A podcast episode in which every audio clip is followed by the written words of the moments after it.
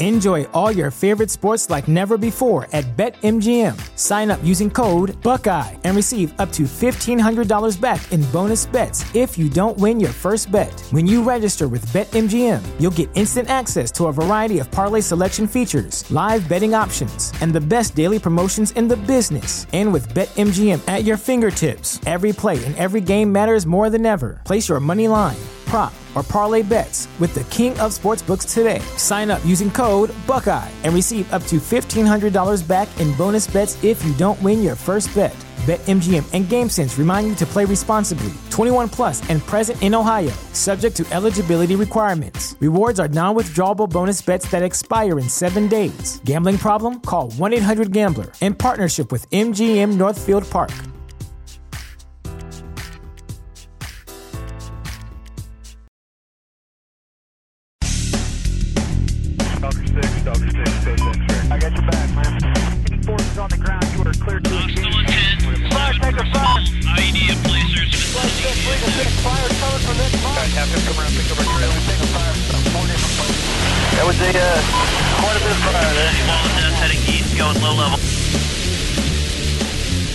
Hey, welcome everyone to the Low Level Hell Podcast, episode seven. I'm your host, Brian. I'm joined today by my buddy, Luke Whittington. How you doing, Luke? Doing great. Thanks for having me on. Yeah, well, back on, because actually you were in episode four, if I'm not mistaken, though at the time you didn't know you were going to be on episode four.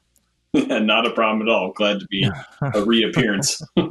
Yeah, we're just uh, kind of using old old stock footage there, but you know, I thought that was a good conversation about flight school and everything, and didn't seem uh, worthwhile to kind of rehash what we had already talked about. It'd probably come off a little fake. So, um, but yeah, so we're going to close out kind of this uh, series, if you will, on training. So we did uh, the Navy, of course, and which really kind of covers the Marines and the Coast Guard. So uh, really all we have left is the the dirty Air Force, uh, which we have our Our friend Sean Gavin from the New York Air National Guard. He's going to talk to us about Air Force Flight School.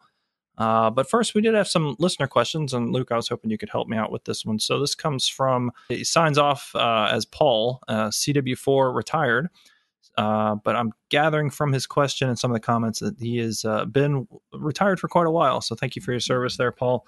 And uh, it says here that I heard the Army released a lot of O H fifty-eight Delta pilots when they closed out the program. So he's talking about divestiture of the O H fifty-eight back in, what was that, twenty fifteen, twenty sixteen? Yep, twenty fifteen. Okay, twenty fifteen. Uh, he says, is that true? And uh, if so, about what percentage did they let go? So that's a pretty complicated uh, question because, of course, as as Paul knows and as you and I know, the, the Army has warrant officers and commissioned officers. Uh, so it's going to be kind of a different population. So uh, I know I'm putting you on the spot there, Luke, but you don't have any idea of, of roughly percentage uh, regarding warrant officers that were cut basically after the fifty-eight was cut. So not exact numbers uh, that H R C would have by any stretch, sure. But the the initial selection to uh, you know get A H sixty-four transitions was somewhere in that twenty to twenty-two percent range. Mm-hmm. Uh, there was a extremely low percentage that got other aircraft transitions. And of course they did that uh, review board to see who yeah. was, you know, who the cream of the crop was, um, which was an interesting process too, because it was not a formal board. So it kind of, kind of dodged in and out of some uh, legal things there, but uh, you know, they, that's what they had to do to make it happen.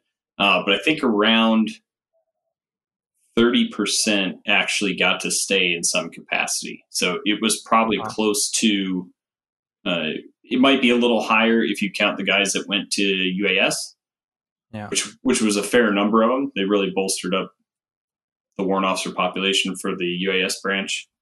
Sure. Um, but it was it was a high kick to the curb rate. Well, because at that point, we didn't have much of a U A S infrastructure when it came to personnel and, and certainly not warrant officers. So it was kind of a good timing in, in regards to you had bodies to put into places. And so I, I know I've met quite a few fifty-eight guys who were, who were now U A S. Um, but yeah, and that's kind of the trouble on the warrant officer side is, you know, once your aircraft goes away in the Army, you know, if you're not flying something, the Army's probably struggling to, to figure out what to do with you, you know, in mass, you know, it's got the onesies and twosies you can kind of put here and there.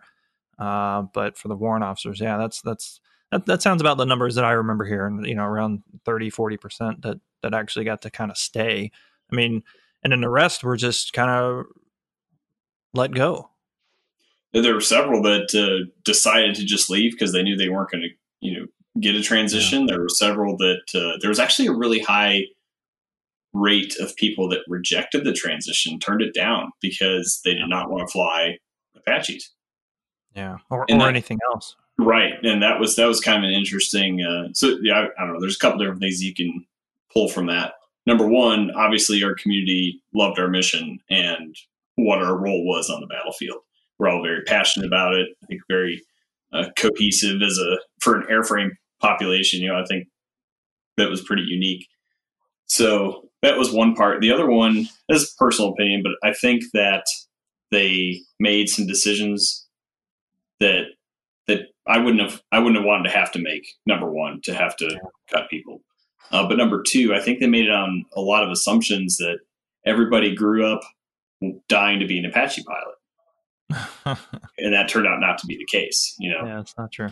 Well, and I think there's some practicality to it as well. So if you're sitting at, you know, fifteen, sixteen years in service, you know, you, you may want to hang in there, of course, to hit your twenty. But if you're at ten years, now you're looking at, you know, changing airframes. I don't remember what the A D S O that came with that. So you're kind of at that hump where, well, now it's time to, you know, maybe the Army's kind of made a decision for me. I can go do something different. So Yeah, yeah year, everyone had a different situation. Yeah, absolutely. It was two-year concurrent A D S O, which is a pretty good deal for picking up a, another aircraft yeah. qualification. You know, it moved yeah. a lot of guys from single-engine to multi-engine. Uh, and yeah. then if they got E-models out of it, then they're also doing multi-engine I F R, yeah. which is yeah. that's a that's a benefit right there, too, when you get out. So, you know, not yeah. all bad. Definitely some trade-offs. And like I said, I wouldn't, I would not have wanted to have been in the hot seat to make those decisions. Uh, yeah. Talk to the guys that did have to make those decisions, and you know I, I get what they did and why they had to do it, uh, and it was just unfortunate. So yeah, and it kind of came out of nowhere, I think, for a lot of people. Um, yeah, and then on the commission side of the house, you know, it's a little bit different because, um, as I alluded to with the warrant officers, you know, it's kind of the bread and butter. But for the commission side, there's plenty of other jobs in the military that they can find for you. And uh, you know, I was one of the lucky ones that did get a transition, but I remember being Uh, in a, a squadron X O position, and some of my X Os to left and right did not get an aircraft transition, but they were still, you know, in a line unit doing that job where they would have been flying had they gotten a transition. And the Army can find plenty of jobs for people like that, and kind of, you know, you can ride out the rest of your career never touching another aircraft. And and I think some people are happy to do that, but for the most part, it was, you know, it was not a good time for for others. But um, but yeah, I guess to uh, to to make a short answer long there, Paul, uh, it absolutely did happen, and it happens across the board. Of around the same time that the uh, divestiture was happening, I uh, went to a course somewhere in D C. It was like a couple days, and I was in there with an Air Force pilot, and he was a uh, Osprey pilot, and he had been um, a uh, M H fifty-three guy before that. And he was kind of describing the same thing that happened in the Air Force, where he was an M H fifty-three guy, and he kind of saw the writing on the wall early and managed to squeeze in a transition. And he said a lot of his buddies were like, well, you know, the Air Force is going to take care of me when it's when it's time. They'll just transfer me over. And, you know, the music stopped and not everyone had a chair to sit in. So uh, it, it, it's not a Army thing. It's it looks, it's a military thing. And, you know, it, there was a lot of this talk when that was happening of like, OK, yeah, but you're cutting, you know, so many fifty-eight guys, but you're not cutting any Apache guys, you know, and the idea being that, well, there's probably one or two Apache guys who are not as good, you know, whatever standard you're going to use as good or bad, but not as good as these Kiowa guys that you're going to get rid of.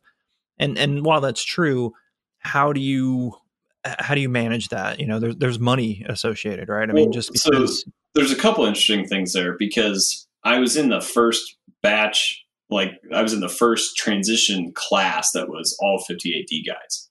Hmm.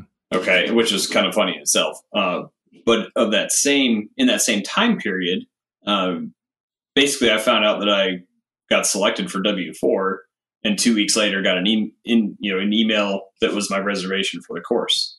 I was like, no, I, uh, what, what's this all about? They're like, oh, you're going. I was like, well, I just finished all this Lakota training, and I had just finished the Lakota uh, instructor pilot transition course, which I was in the first class of that to get the whole transition to Lakotas up for flight school. So yeah. I kind of went from one course to another, uh, which was interesting. But in of that year group, or my promotion year group, there were less than ten of us picked up for W four, if I remember correctly. And so it was like far below thirty percent of the available people to make W four for fifty-eight Ds. It was, it was a really, really low pickup. Yeah. And for sixty-fours, it was like one hundred twenty percent. There was a guy at Tickham who had been medically grounded and cell-conned that made it from three to four, allegedly. Mm-hmm. So, you know, it was kind of interesting because basically they were promoting dead W threes if you were Apache qualified. Uh, right. But then they were cutting mass amounts of senior W threes in the fifty-eight community. Hmm. And the other thing that's interesting, not to belabor this for too long and take up the whole time, but this was just kind of a, a big event that happened and unfolded. You know, the U H sixty population consistently ran above one hundred ten percent. Hmm. None of them got cut. Yeah. How's that work? You know, there wasn't a shortage. So you're telling yeah. me they couldn't have done a review board and cut from the bottom rather yeah. than get rid of a bunch of guys that were really invested in? Don't get me wrong. We had our, our special children too, but sure. there could have been a little different approach that I think would have been more equitable than promoting the dead, not trimming the fat, and just kicking a whole bunch of highly skilled dudes to the street and dudettes. Yeah, it's it, it's certainly fuzzy math, and I don't envy anyone who had to uh, kind of work that out and, and figure out uh, the right answer, because there probably is no right answer. But it it did seem a little, you know, chaotic at the time. Uh, but yeah, well, it is what it is. Yeah, and we talked about the ripple effect then as well, because they knew that they were going to have to cut X amount. Well, at the same time, they're going to get rid of the aircraft, so for that period of time, there would be nobody, no aircraft to fly for any of those people. And a lot of people went into that where they were going to get a transition, but they had to wait two plus years or whatever. So we told them, we said, you should find another, don't cut them. Why don't you, you know, bring them to Rucker, train them as instructor pilots, staff, kind of regreen the force out here, especially on like the tactical training side, you could get more throughput and everything else. Well, they knew they had a, a white book projected, like a forecasted decline in the white book already. So there was really nothing for them to do. And so we said, well, if you do that, then when you get all these new sixty-four airframes fielding the Echo, you're going to be short two to three squadrons or battalion size elements. Lo and behold, three years later, that's where they were. And then they got back to bonus and everything else. So anyway, that horse is dead. Yeah, I won't kick it anymore. Troubling when probably you more kind of frame it that way. Yeah. Yeah. Um, but it's also important to understand that the way the budget works, you know, you, you can only do so much because the budget is a year to year, right? And so, you know, I, I, I imagine there's some ripple effect with, with personnel and manning, you know, with regards to that as well. So, um, but yeah. So another fun fifty-eight D fact. Did you know that the last year that the O H fifty-eight D was a line item on the budget was two thousand six? Oh, wow. I did not know that. So united three deployments in an aircraft that was not even officially a line item number in the budget. That explains why I couldn't get new seat cushions. Yep, well, that's part of it. Well, they built the Fox Model fifty-eight out of unspent yeah. E M funds from the other aircraft. Think about that. Wow. Yeah, there's a lot of, uh, you know, moving money around. I, yeah, I do remember all the new stuff that when they cut the Comanche, you know, brand new building for the Apache guys to learn stuff in. So. Brand new Fox Model forty-seven. Yeah. So, but um, anyway, all that really centers around uh, the training availability and the training potential to actually have a ready force yeah. of qualified pilots. Yeah. Yeah. And it takes a while. Well, you know, we can go into it, but it, it takes a while to train a guy in Apache, even though I think that they probably could have relooked the uh, training pipeline for fifty-eight guys, because by by the end of the fourth month, I was, I was just tired. I didn't want to do it anymore. You know, it just seemed to be a kind of a snail's pace. But um, that's nah, neither here nor there. Okay, well, yeah. So I think we've definitely answered Paul's question. Hopefully, uh, if not, send us another note, and we'll we'll we'll try to expand it a little bit further. Um, but flight school, uh, yeah, we're going to finish up this series, and I know you've had a chance to listen to it. Any thoughts before we roll into it? Uh, no, I would, well, I mean, I, I say no, but then I'm going to start talking again. I do apologize, but uh, I thought it was great hearing his journey, and I think uh, the listeners will enjoy it too. Uh, and it really piqued my interest because uh, as we looked at revamping training, we brought the Lakota on, we were looking at adopting some of the Air Force uh, training strategies. So, hmm. Okay. All right. Well, with that said, we'll go ahead and roll into the interview, and I'll see you on the other side. Hey, everybody. I'm here with Major Sean Gavin from the New York Air National Guard. How you doing, Sean? I'm doing well, Brian. Thanks for the uh, thanks for the invite. Appreciate it. Yeah, absolutely. I'm glad uh, glad we could make this happen. We've been talking now for a while. Um, yeah, so, you know, the focus today, like we talked about, is is kind of going through the different flight schools and, and really for the listeners to, to get an understanding, appreciation of the training that that happens in the different services. And, and of course, being a good Army guy, I left the Air Force for last, but... Naturally. Um, yeah, no, it's just the way it, the way it turned out. But uh, uh, yeah, we've been talking a little bit, and just kind of wanted to go through, you know, your experiences and, and share what it's like going through the the Air Force uh, flight school. Uh, but first, just tell us a little bit about you. You know, where you're from and, and how you got to there to where you are now. Yeah, sure. Um, so I I grew up in uh, Hudson Valley of uh, of New York, um, not too far from West Point actually, um, and uh, never moved from uh, from there until uh, college. Went down to college at a Florida Institute of Technology down in Melbourne, Florida. Um, and at that point, you know, I only kind of knew about, well, there's the service academies and then there's R O T C as ways to kind of become a military pilot, which I always wanted to become. I just wasn't sure who I wanted to fly for or really what I wanted to fly. Um, Florida Tech had an aviation program, but the only R O T C program they had was uh, was Army. So I, I opted for that. Um, because I was like, oh, hey, cool, I can fly, you know, naturally, like kind of like we were talking about before, uh, Apaches or, you know, something that shoots mm. things and blow things up. Um, so uh, I did that for about a year. I talked to some Army aviators and they were like, if you want to fly for your entire career, you should probably go warrant or you should go somewhere else. Um, yeah. so, sure. uh, so, so I kind of looked at that. Um, and, uh, you know, the, the Army R O T C battalion down there was was awesome. Um, but I was like, yeah, thanks, but thanks, but no thanks. Um, and kind of started looking at some other um, some other options, um, and eventually found out about how I could get in through the uh, Air National Guard through uh, through pilot training there, which is its own animal that we can talk about here in a bit.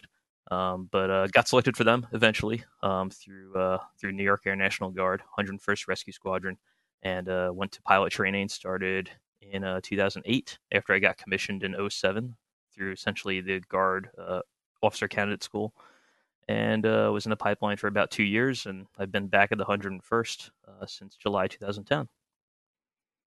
Okay. All right. So, yeah, to, to your point of of who flies most when, and, and I, I agree with the, the advice that you were given as, as an Army commissioned officer, flying is, is definitely not your, your primary. But, you know, I, I think to...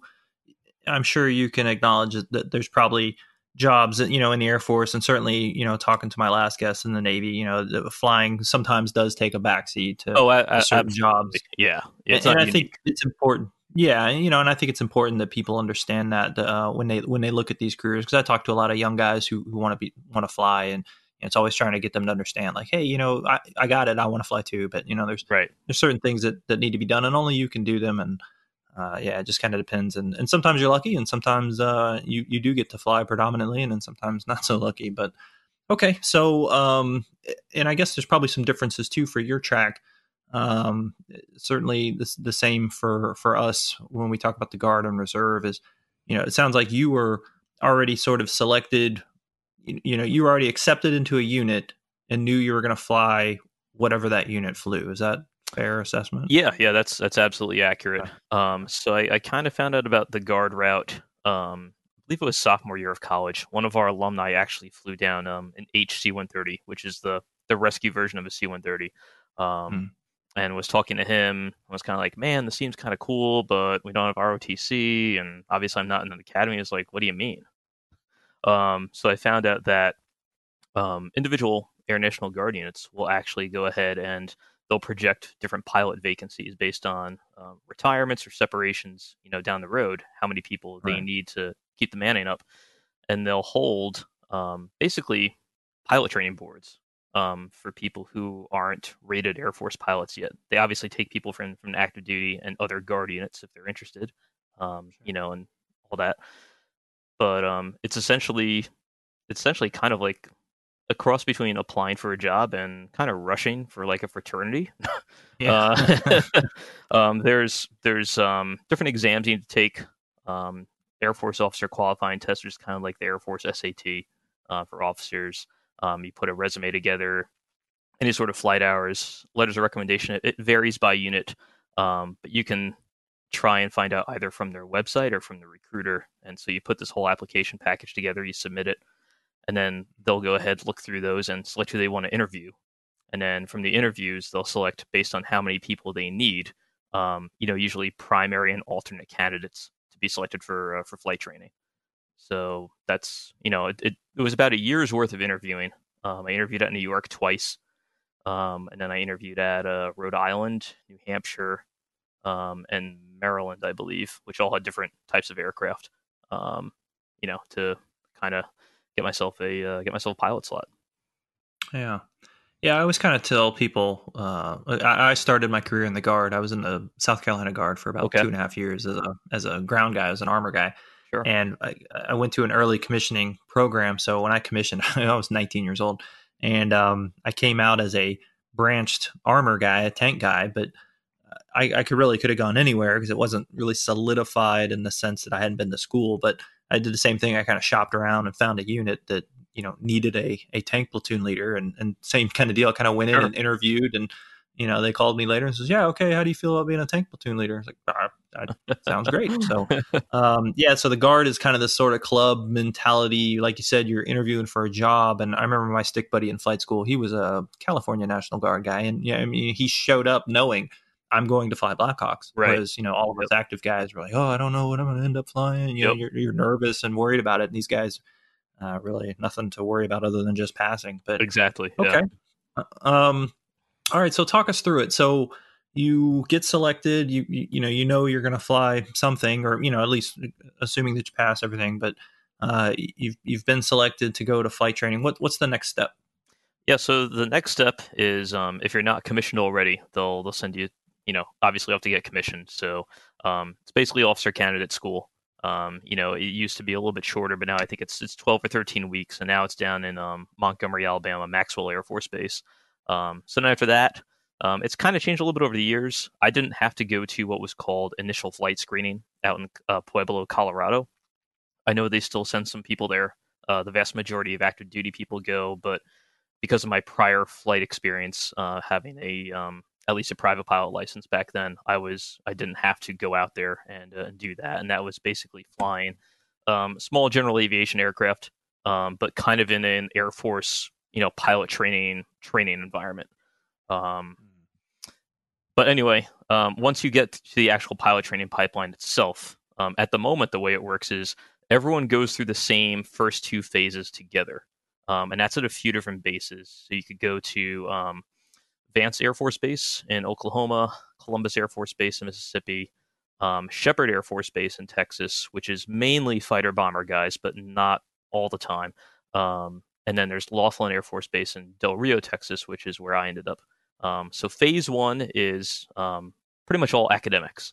It's all ground-based academics. You have some simulators to work over your ground procedures, um, so on and so forth. Uh, that work, that's about six weeks. Um, it's known as Slackademics, because you don't know how much free time you have until you hit the flight line, which is which is phase two. Um, phase two is uh, in the T six Texan two. Um, it's a single engine turboprop um, with uh, one guy in the front, one guy in the back.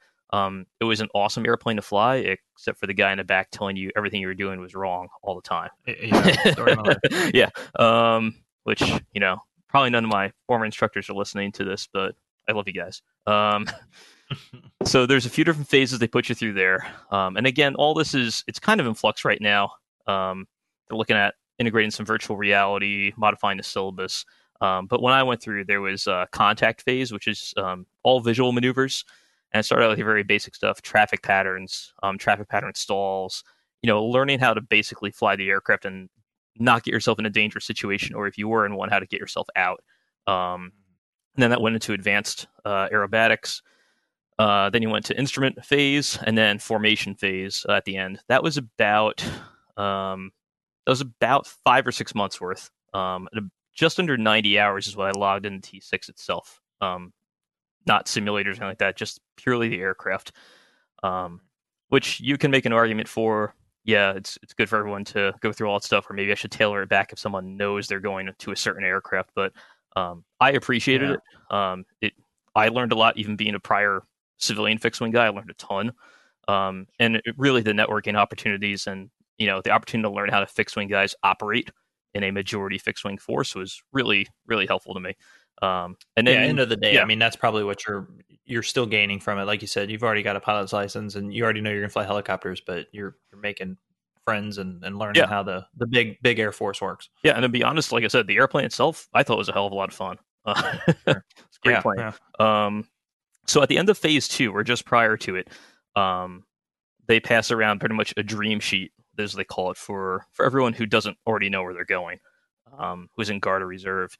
And so there's a few different tracks you can choose. They've they've bumped it down to three now. It used to be four when I was in there. But so there's the fighter bomber track, which will send you to the T thirty-eight uh, training aircraft. Uh, there's the tanker transport, which sends you to the T one, which is uh, kind of like a twin engine. Looks like a small business jet, like a Beechcraft jet. Um, and then there's there's rotary wing, which sends you to uh, sends you to Fort Rucker to fly now entirely the the T H one. It's it's a it's an upgraded U E, single engine U E. All right. Um, so you know, there's not a lot of helicopter pilots in the Air Force in general. Um, and yeah. you know, everyone thought, oh man, you're going to Fort Rucker, you're going to train with the Army, you know, you're going to be intense. And I'm like, nah, man. That's right. I'm, Every I'm, Army base. Yeah, yeah, exactly. Uh, no, man. One, one, that's that's not the case, and and two, it's it's Air Force aircraft, Air Force instructors, Air Force squadron. We just yeah. happen to be on an Army base. Um, yeah, I was gonna say I never interacted with any Air Force guys anytime yeah. I went to Rucker. Yeah, you, we're know, you knew they were there, but we're you, a you small community, man. It's yeah, yeah. Um, yeah, I don't even know where you guys did anything. Like, did you guys fly out of Cairns or where? Where were they? Oh gosh, uh, I was, I was. They were flying out of Cairns when I was there. Prior to that, yeah. they had been at Low, um, for a bit. Okay. Um. Okay. So yeah, it kind of kind of dirty lift guys hang out. So yeah, that's probably why I never saw them. But yeah, uh, no, that's you're right. I mean, you never never really cross paths unless you're at P X, I guess. Yeah. So phase three, uh, for Air Force helicopter, and um, additionally, some tilt rotor guys, the aircraft that can't decide whether it's a helicopter or an airplane. Right. Yeah. Osprey. Yeah. Um, it's, yeah. It's exactly. It's uh. It's at Fort Rucker. It's all in the T H one upgraded uh, U E, and uh, I had one hundred twelve hours there, and that was um, that was right around just over five months of training um, down at Fort yeah. Rucker. Um, and again, you had different phases. You had your basic, you know, kind of contact, visual maneuvers phase, try not to kill yourself. Um. And learn how to get out of bad situations. Uh, remote phase, which is all about, hey, here's something that's off of an airport you can land to. Instruments, and then um, day tactical, and then you moved into night phase. So you actually flew night vision goggles uh, before you were winged uh, at Fort Rucker, which is pretty cool. Um, and then at the end of phase three, you you you're rated. You you graduate. You get your wings. Um, and just like prior to end of phase two, at the end of phase three in Fort Rucker, they pass around a dream sheet if you don't know where you're going. Um, and kind of the options are, okay, do you want to go to sixties? Um, do you want to go to Hueys, or it'll be the, the one thirty-nine soon? Um, or do you want to go to uh, C Vs and, you know, different bases that they have available, and everyone's ranked and you get what you get. Um, yeah. So going back, uh, just kind of the start. So you got to basically clep out of the first phase because you already had a, a pilot's license. Well, it was, uh, that, that, was, that was just yeah, that was just um, uh, what was it? Introductory flight screening. Yeah, I still went through right. phase one academics. Yeah, sure. Okay, my my wrong term, but oh, good. The first the first thing that you had to do if you're a, a straight off the street, never flown an airplane type right. guy, you're going to go to this initial. Do do they get a pilot's license out of that, or is it just enough? Oh to gosh, that's a good question. I don't little? I don't think they get a P P L out of that. I do know they definitely no. solo when they're there at minimum. Yeah. Sure. Yeah. Yeah. Okay. Yeah, because I think they would need, I, I, I think it's forty hours of the F A A minimum. Yeah, requirement. That sounds so, right. Um, yeah. Okay. Okay, but you already had it, so you go there uh, to do your phase one and, and and learn the fixed wing stuff. And you said that takes about five months. You get about you got about ninety hours or so, mm-hmm. and then off to beautiful Fort Rucker, absolutely, uh, in the the crater of of L A, Lower Alabama, uh, which is relatively close to the beaches, so it's not terrible. Hey, hey, hey man! After after Del Rio, Texas, that was a treat. yeah, that, that sure enough. Yeah, that's a good point. Uh, yeah, it's, it's funny because I think about it going back to Rucker multiple times, and I can't even remember seeing Air Force aircraft. So it, it, yeah, you guys hide very well. Uh, of course, I'm, you know, busy eating M R Es in a tent apparently of course, the entire yeah. time. So, yeah, ruck marches. Um, yeah, yeah, that's right. Ruck marches every day. We didn't even drive. Um, yeah. So okay, so you finish there. You, you you pin on your wings. I mean, what's next? So you, obviously for you, you you you know you're going back to what we call Fort Living Room. You know, you, you're going back home because you're a guard guy or, or, or what have you. But uh, for, let's say somebody's active duty and they get they get picked to fly whatever. What happens next? Where do they go? Sure. So actually, everyone goes to the same schoolhouse um, once you okay. leave Fort Rucker, depending on what aircraft you're flying. It doesn't matter if you're guard or reserve or active duty, you go to the same schoolhouse. So um, after Fort Rucker, it was out to uh, Kirtland Air Force Base in New Mexico. Uh, it's uh, okay. pretty much in Albuquerque. Um, yeah. And that course was, well, what it's supposed to be and what it ends up being are two different things normally, um, yeah. due to trying to squeeze people through the pipeline and weather and all that jazz. But um, that's the H H sixty G schoolhouse and will be the sixty Whiskey uh, schoolhouse when that aircraft comes online. Um, so that's where, you know, it goes through the same kind of progression. Here's all your basic stuff. Here's remotes. Here's instrument. And then like, okay, here's how to, you know, tactically employ the aircraft in, in a basic sense. Um, you know, and there's been back and forth, there's been different syllabi with, okay, well, how advanced do we want to get with these students? Um, yeah. You know, in terms of the tactic side of the house, do we want to have the operational units, their home station units, you know, basically top them off with that knowledge, or do we want to try and front load as much as we can? But that's, that's where you get qualified, um, you know, both basic, basically and tactically in the sixty is out of Kirtland. Um, And then the only thing that was left for me after that was going up to uh, lovely Fairchild Air Force Base in Spokane, Washington, for uh, lovely three weeks of uh, SEER school, Survival Evasion Resistance. Oh yeah, yeah. That was yeah. Fun. That's always a good time. yeah, yeah, yeah. We we do that at Rucker as well. Um, I imagine it's a little bit different in Washington though. Depends on uh, the year. Depends on time of year. Yeah, yeah, yeah. yeah well, absolutely. Yeah, yeah. Enjoy all your favorite sports like never before at BetMGM. Sign up using code Buckeye and receive up to fifteen hundred dollars back in bonus bets if you don't win your first bet. When you register with BetMGM, you'll get instant access to a variety of parlay selection features, live betting options, and the best daily promotions in the business. And with BetMGM at your fingertips, every play and every game matters more than ever. Place your money line, prop, or parlay bets with the king of sportsbooks today. Sign up using code Buckeye and receive up to fifteen hundred dollars back in bonus bets if you don't win your first bet.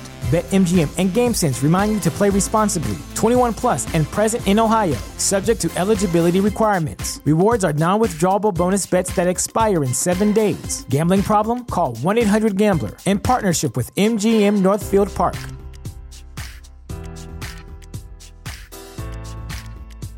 Um, okay. So how long, you may have said, how long is the training for the sixty?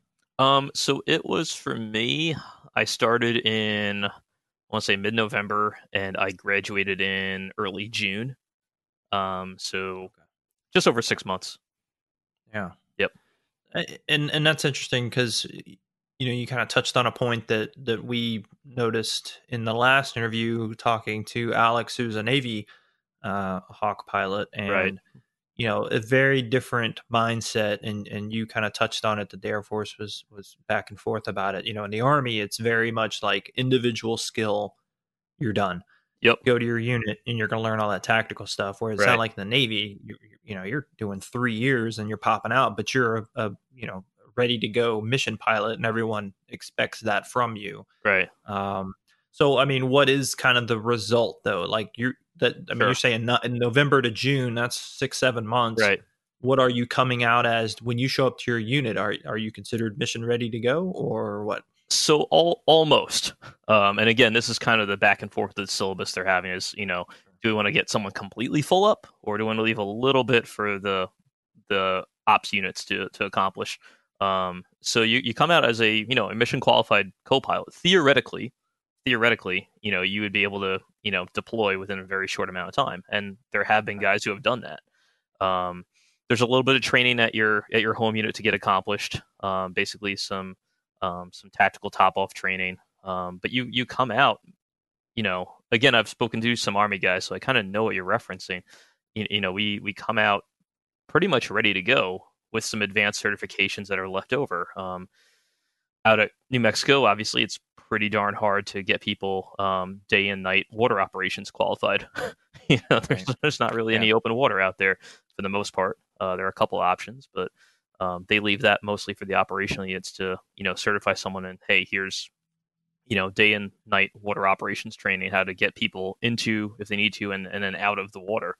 Um, and, and a couple other advanced certifications, but Um, for, for the most part, you're you're fully tactically qualified.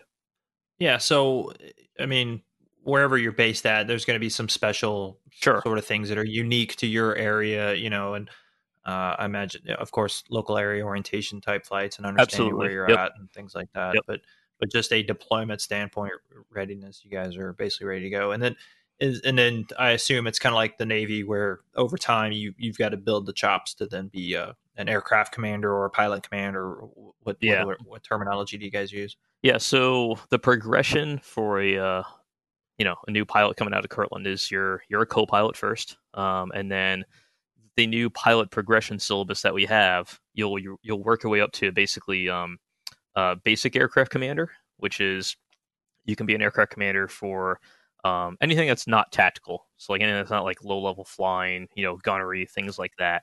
Um, from there, you'll work your way up to a f- fully qualified mission pilot, which is you can be the aircraft commander for, um, you know, pretty much anything that we do and anything that you're qualified for in terms of special certifications. Um, from there, it, the next stop would be flight lead, which we normally employ in a flight of two. Um, you know, very, very, very seldom is there anything over two. Um, and then from there, it's uh, instructor pilot and then uh, evaluator pilot. Um, so I, you know. Instructor pilot, um, you typically will go back out to Kirtland.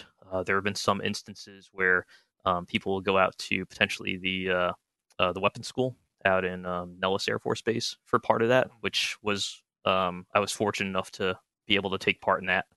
Um, and an evaluator pilot is pretty much, you know, both of those are all, all these are, you know, um, at the unit commander discretion, and there's usually training review boards that happen with reviewing someone's hours and performance and what are they certed in, and you know a decision is made to advance that person, you know, into a position or uh, or to hold them back. So okay, well, let's go back to flight school and just kind of review as far as, so we've talked about the training and these are the things that you're going to do, but what's it like? I mean, what's the culture like? Sure. Uh, you know, when you're going through that that initial fixed wing uh, training, you know, is it is it pretty pretty intense? Is it, you know, you made you made a comment about some slacking off time or whatever, like like what's a normal day in the life, if you will? Yeah. So yeah, phase one, the academics, uh, again, I didn't go out to I F S, so I don't really know quite what things are like out there. I hear they try to mirror the flight line as much as they can to prepare people.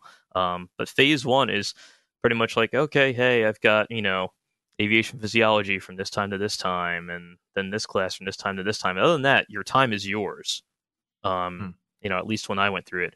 Um, phase two, it gets entirely different. Um, you're on this policy of initially when you show up, and for quite a while, called your entire flight is, your entire class. Um, a class is assigned to a flight. Um, it's called formal release. So you're you're pretty much pulling twelve-hour days, which is, you know, the, the the crew duty day for for training for a lot of um, platforms, including the T six. Um, to the point where you pull up into the parking lot outside the squadron, and you're waiting and you're waiting, waiting, and you get out of the car and you go in and you're waiting to get into the flight room door. And it's like, okay, hack, twelve hours now, boom, go. Uh, you know, and everyone's kind of rushing inside. You're trying to get the uh, the morning brief uh, set up for the uh, for the class. Um, you're trying to get everything set up for when the instructor pilots walk in, that someone is up there giving a brief, including, you know, someone from your class is up there giving a brief to include weather, um, right. and NOTAMs and, and things like that.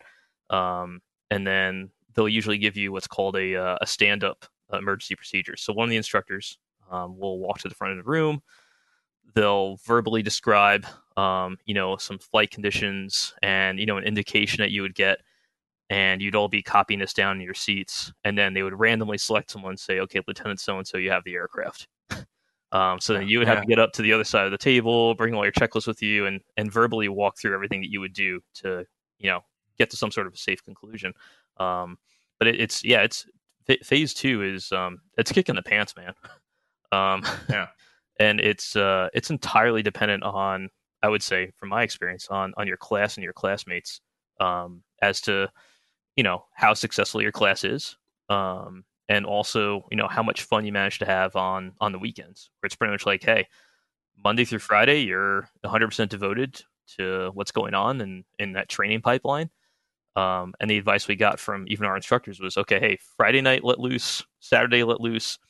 And then yeah. Sunday, halfway through the day, like, hey, it's time to get start getting back into the books. Yeah, that's right, back at it.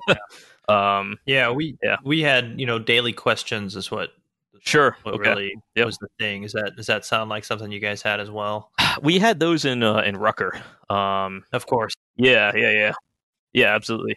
Um, and then yeah, during T sixes, you know, you've got you've got a multitude of things you can be um, what's called opted for in the syllabus as you get further along. So it's like, well, once I complete this event and this event, like I could go do a flight, or I could do a simulator, or I could be opted for this like academic class. And so like you kind of need to be ready for all that. Um, so it's it's it's a big exercise in kind of like, you know, task management, which is obviously appropriate for aviation. Um, um, but yeah, T T sixes is it's it's it's no joke, but it can be a lot of fun too. Um, and then my personal experience at Phase Three in Rucker, um, it's kind of gone back and forth a little bit, but um, it was a little bit more. They they treated you a little bit more like, okay, hey, you know what you're doing. Um, sure. You know, so it was a little bit more of slightly relaxed environment, um, but but not not too much, especially during once you start to get into the tactical phases. Um, you know, they're they're beating you up pretty good in terms of mission planning, and you know, because that's your first introduction to low level and planning for that kind of low altitude environment. Um, right.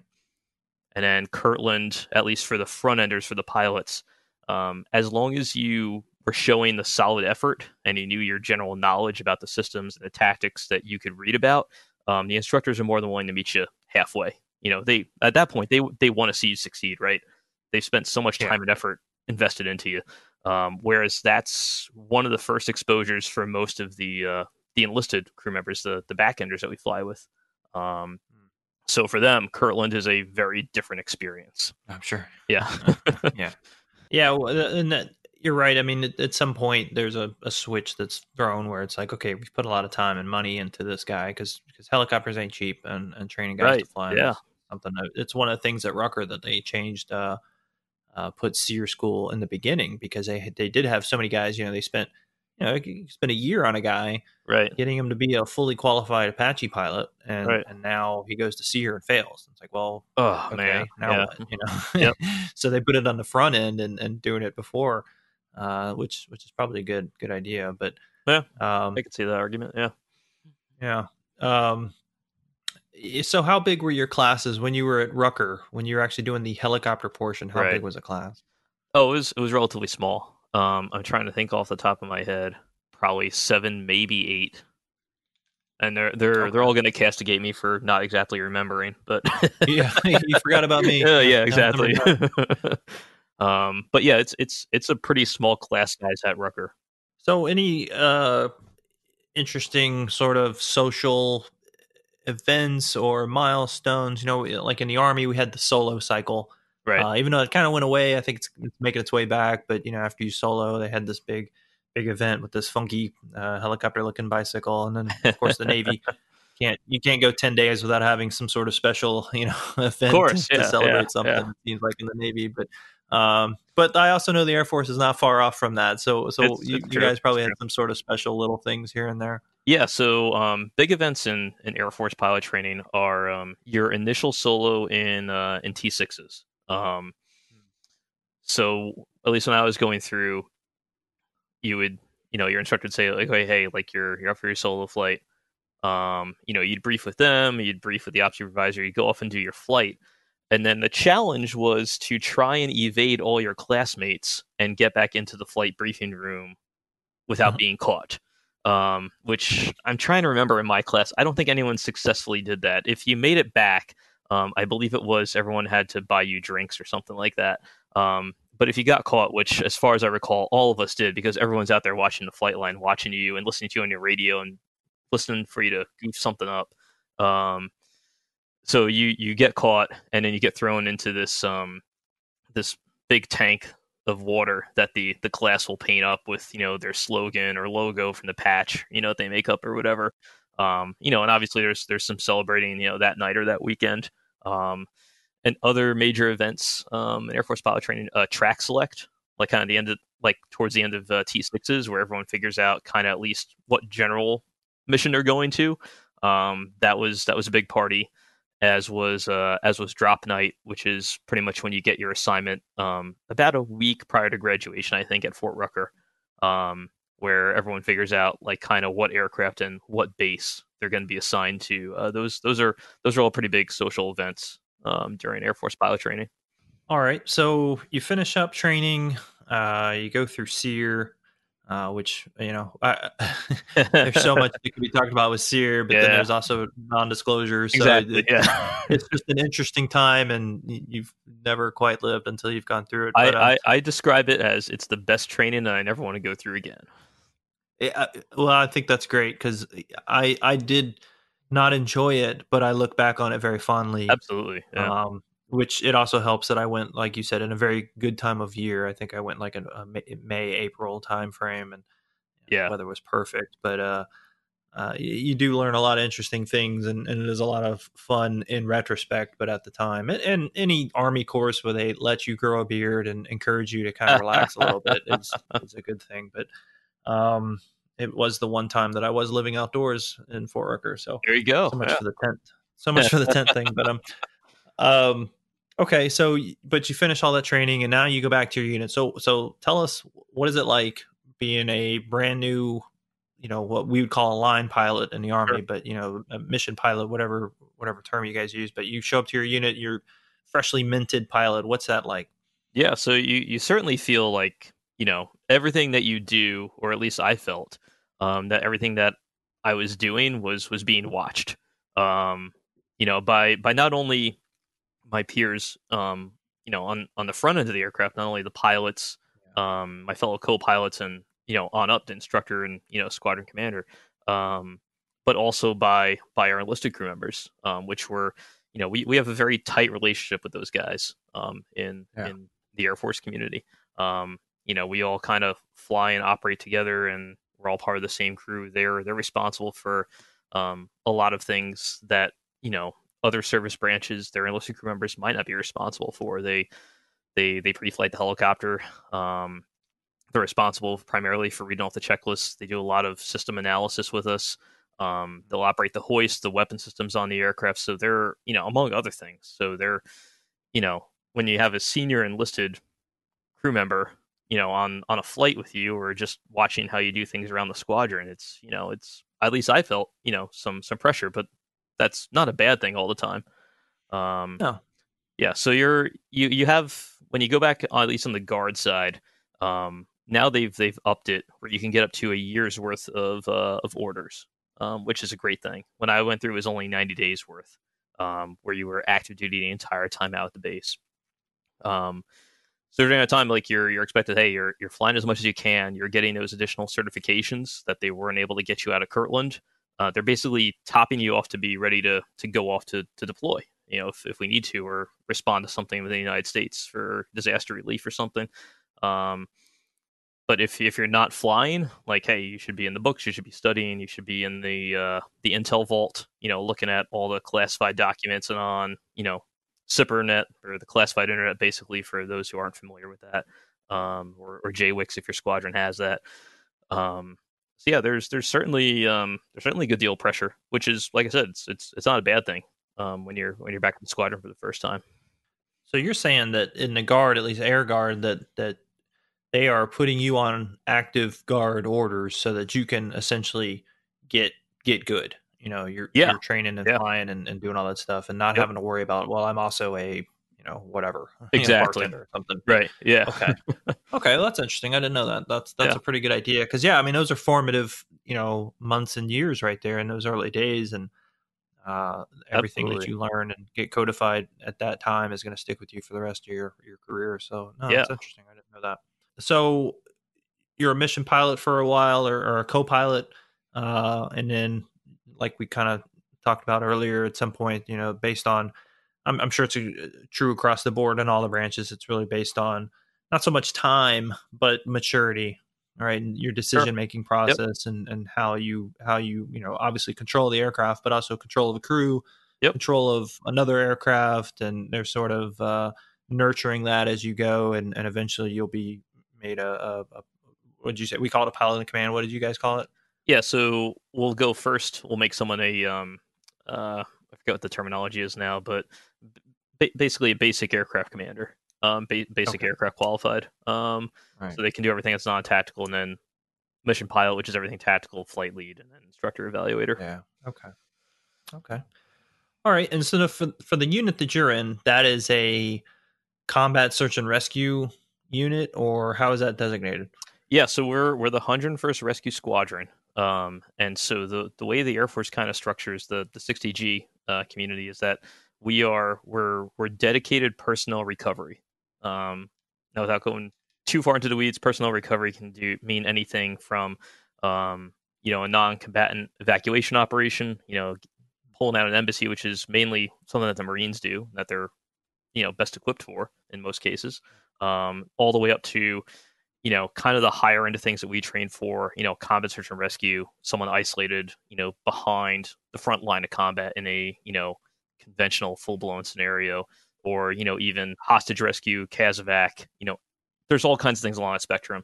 Um, but our primary mission is combat search and rescue. Um, but anything else, personnel recovery, is certainly something we could be uh, tasked to do overseas. And then um, stateside, you know, where we've obviously done um, a fair amount of uh, search and rescue, um, possibly not as much as we would have liked to do, because guys are always chomping at the bit, but uh, we've certainly gotten more into it since twenty seventeen. So do you guys, I mean, I'm assuming there's Coast Guard up where you're at. Do you guys work with them at all, or is it just kind of, you guys are kind of doing your own thing? Or? Yeah. So the nearest Coast Guard air station, uh, we're kind of smack in the middle between two, uh, probably slightly closer to Cape Cod, um, where they've got M H sixties out of there. Um, and then they've got sixty-fives out of uh, Atlantic City. Um, so the, yeah, the Coast Guard is the primary, you know, search and rescue response force for, especially for anything in maritime, um, which is, which is understandable. Um, we've, we've gone, we've done a couple exercises with them. Um, you know, I'd obviously like to work, uh, you know, more with them, and, uh, we've certainly picked up, um, some work, especially for flying around the local area. Um, one of my techniques is always to keep listening on, uh, Uh, Marine Channel sixteen, which is the international hail and distress frequency. And if we hear something going on, we'll certainly offer up our help, you know, if we're, if we're able to do so. We've gotten uh, a couple of assignments that way. Um, but the, certainly the Coast Guard is, is the primary. And then for the Air Force, are all the, other than when you get into kind of special operations, but are all the helicopter squadrons, are they all essentially the same thing, uh, combat search and rescue, or is there other types? Uh, the, the sixty, the sixty community, sixty G community, which will be the sixty whiskey community. Um, yes, that's, that's all kind of the same mission focus right there. Um, what's currently the U H one N and will be the M H one thirty-nine. Um, their squadrons have a couple different jobs, um, depending on where they're at. There's a number that are located, um, let's see, Montana, North Dakota, and Wyoming. They're primarily, uh, uh I C B M missile field support, in terms of getting crews out there, um, security force response teams, um, escorting convoys, that that kind of thing. And then they do some civil S A R on the side. Um, there's a unit that supports the SEER school out in Washington primarily. Um, and then there are two units. There's one in Japan and one in Andrews um, that do uh, uh, D V support and a, a couple other uh, missions. Alrighty, well, that's a good rundown. Um, I want to take a look at a couple of these questions that we got from listeners. Uh, you know, I let everyone know that, that I was going to be talking to to you, and kind of asked, you know, what what are some things people want to ask? And I, I sent these to you, but it looks like we've covered a lot of them. Uh, you know, one of the big questions was uh, kind of what you were just talking about, any changes coming to C S A R airframe and equipment. So you, you were talking about the going from the sixty Gulf to the sixty Whiskey. What uh what fundamentally is different? Yeah, so it's it's interesting you mention that, because my full-time job since twenty fifteen is um, I've actually been working um, with Sikorsky. That's that's my full-time job on, on the sixty Whiskey program. Okay. Um, so yeah, things major things are difference between the sixty G and the sixty Whiskey. If I was to put it in a nutshell, um, the um, I think the defense systems are are a big leap. Um, I think the situational awareness that the crew will have in terms of uh, data link. Um, Are is, is is quite a big thing. Um, so you mean like Link sixteen? Yeah, yeah, right. So right now, you know, and this will probably lead into a question uh, that I saw you've got later on. But one of the things we've got on the G right now is is saddle situational awareness data link. Um, right. So we've got that right now, but we'll be going to Link sixteen um, for stateside flying. Uh, we'll finally be able to do G P S I F R. Thank goodness. Um, and uh, the uh, the flight director up front. Um, you know, is, is fully coupled. So that, that's going to be uh, a big thing as well for, for guys up front to, uh, to learn. Um, so yeah, there's, I could go on and on about the whiskey. I don't want to tread too, uh, too deeply into it because of my, uh, my Sikorsky gig, but um, I, I certainly think it's going to be, it, it's, it's going to be a good aircraft. Um, you know, I'm, I'm excited for it. Yeah.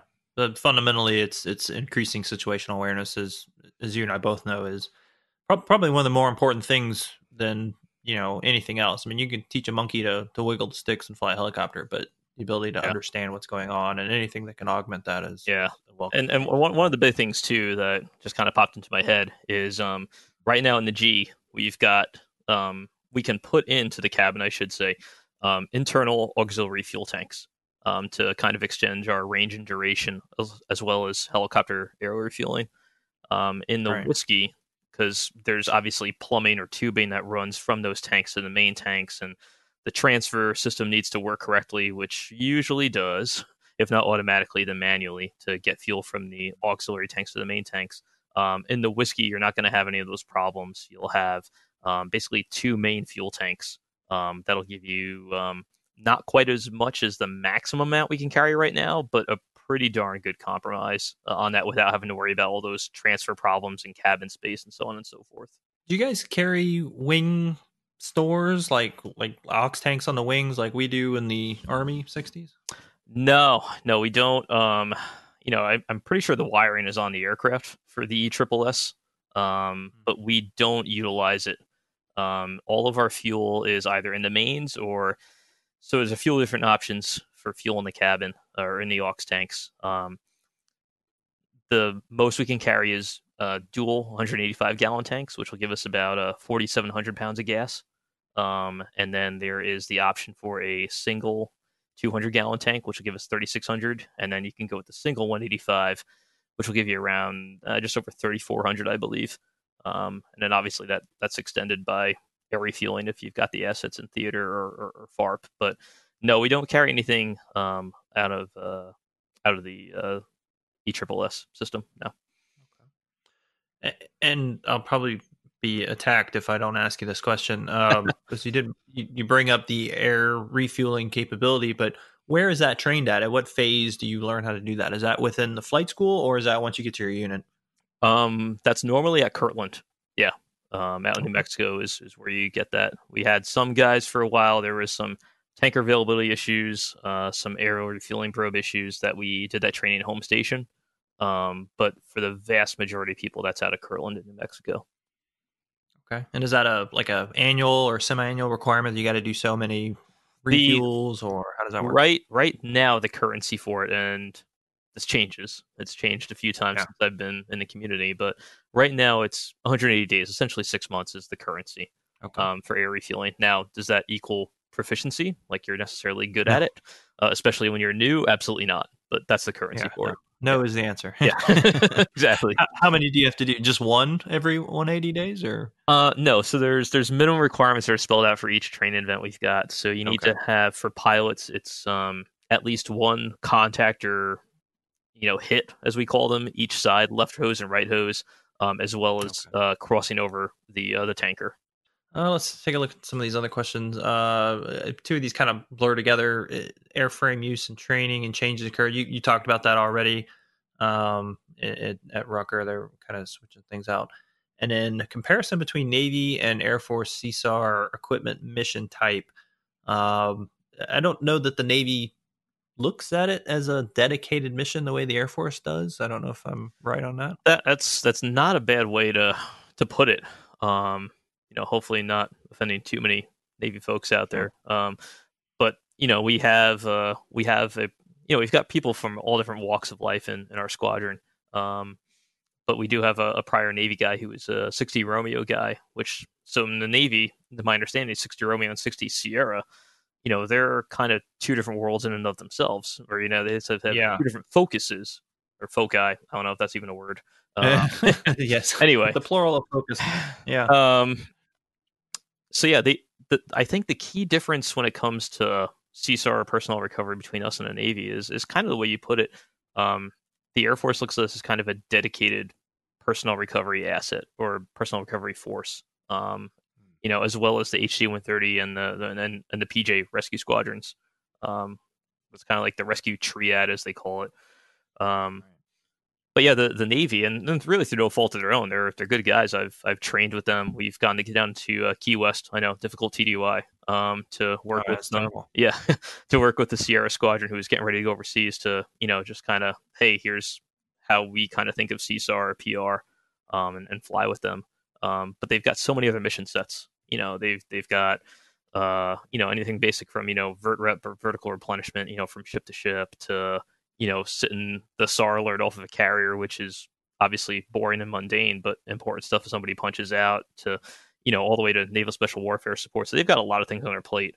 Um, whereas this yeah. is something that we this is this is our focus. This is what we do day in and day out. So. Yeah, I was surprised. Um, I, I guess I shouldn't have been, but I was surprised talking to my last guest when, when he was, just like you said, the, the Romeo and the Sierra, the differences, because he he flew both and was okay. both units and and uh, was talking about, you know, all the tactical training and, and, you know, the weapons employment, you know, shooting torpedoes and, and hellfires yeah. and dropping mines and sonar buoys and stuff. And, you know, I'd never really like I knew it, but I never really thought about it. But uh, you're right. They're trying to wear a lot of hats with that airframe. And uh, the Air Force, you know, just kind of doesn't need to do that. You know, uh, you're not doing air assaults and you're not shooting torpedoes at people. So so what do you need helicopters for? Uh, but personnel recovery is a huge one. And, and all, uh, I think, aviators across, you know, all the services definitely recognize the value of, of having a force that's dedicated and capable of doing that, because that's, that's you know, probably who's going to come get you if, if things go bad and you're you're downtown. So.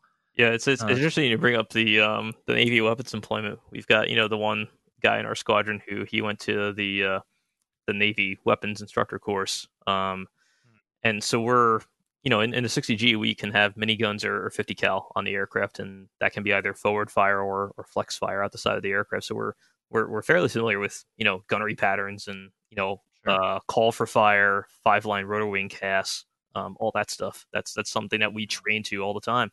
Um, but we were out working with a Navy special warfare team.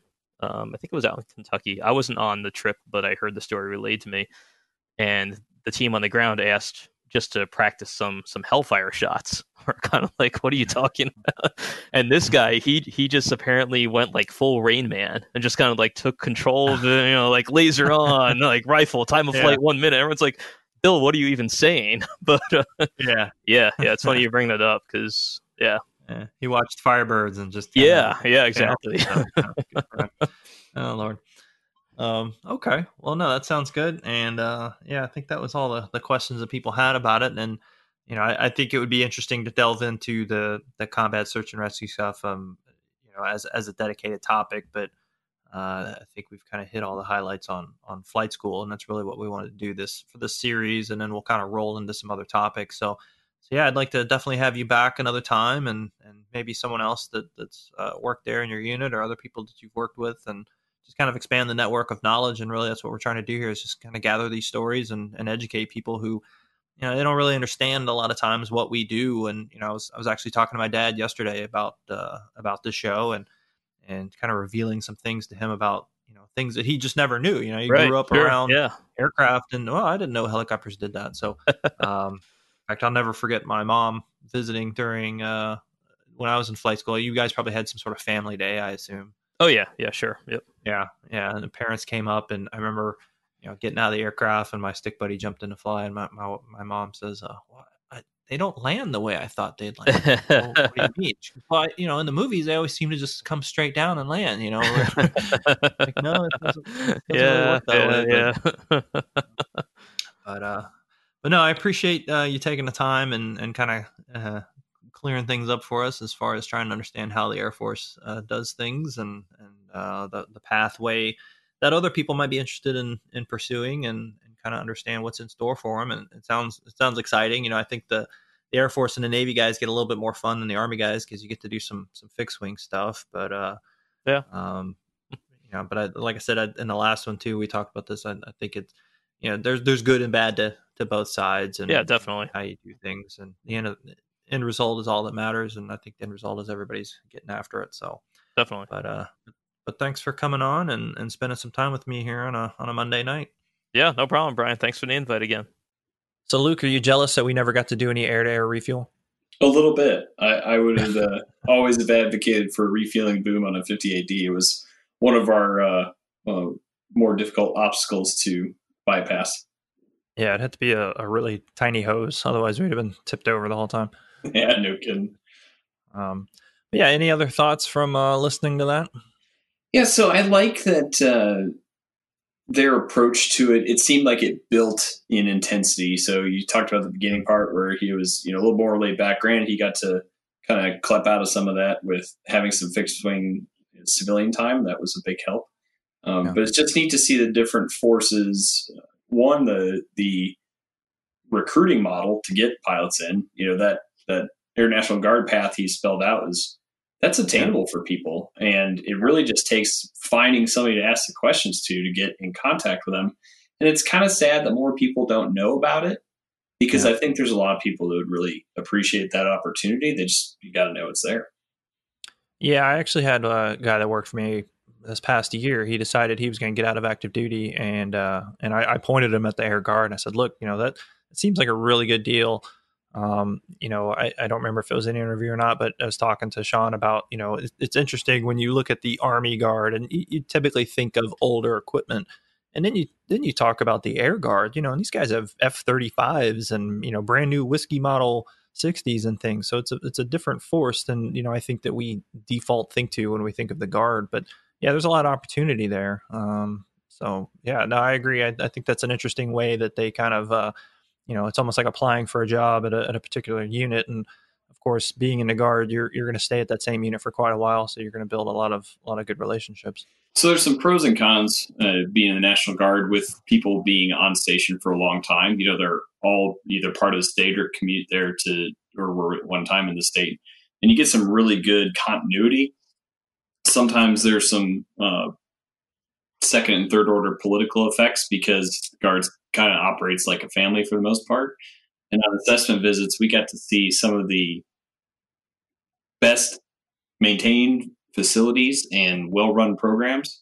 Um, but sometimes there was the full other extreme. There wasn't much middle ground. So the Guard units were usually really super squared away, had their stuff locked down tight, had fantastic facilities. Obviously, you know, for a lot of their stuff is funded by the state. Um, yeah. You know, but uh, and of course, there were a few outliers there that weren't as well prepared or well monitored and run. Yeah, no, that's true. Okay, well, listen, I appreciate you uh, taking the time to help me out with this episode, and uh, yeah, I, I enjoyed the the talk. And you know, I, I am a little jealous of these other branches; they get a little, get a little uh, fixed wing time. Um, I guess I'm disappointed on their behalf, though. They don't seem to get any licensing out of it, uh, but. I, I, I imagine that transfers over pretty easily if they do want to get their license later. Um, but uh, yeah, it sounds like a, a good time and, and pretty intense. I was actually kind of surprised the way that he described the Air Force one. It seemed a little bit more intense than I expected it to be. You know, I, I figured they were going to have, you know, half days all the time and, uh, you know, catered lunches and things. But but they also thought that we were going to be living in tents. So right. It all panned out. It probably balances out somewhere in the middle.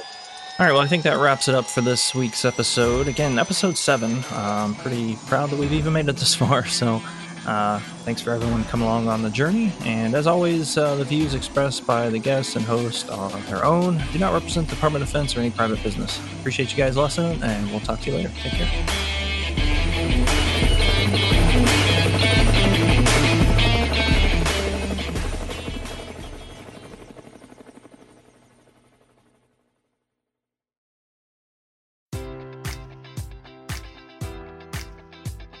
Enjoy all your favorite sports like never before at BetMGM. Sign up using code Buckeye and receive up to fifteen hundred dollars back in bonus bets if you don't win your first bet. When you register with BetMGM, you'll get instant access to a variety of parlay selection features, live betting options, and the best daily promotions in the business. And with BetMGM at your fingertips, every play and every game matters more than ever. Place your money line, prop, or parlay bets with the king of sportsbooks today. Sign up using code Buckeye and receive up to fifteen hundred dollars back in bonus bets if you don't win your first bet. BetMGM and GameSense remind you to play responsibly, twenty-one plus and present in Ohio, subject to eligibility requirements. Rewards are non-withdrawable bonus bets that expire in seven days. Gambling problem? Call one eight hundred gambler in partnership with M G M Northfield Park.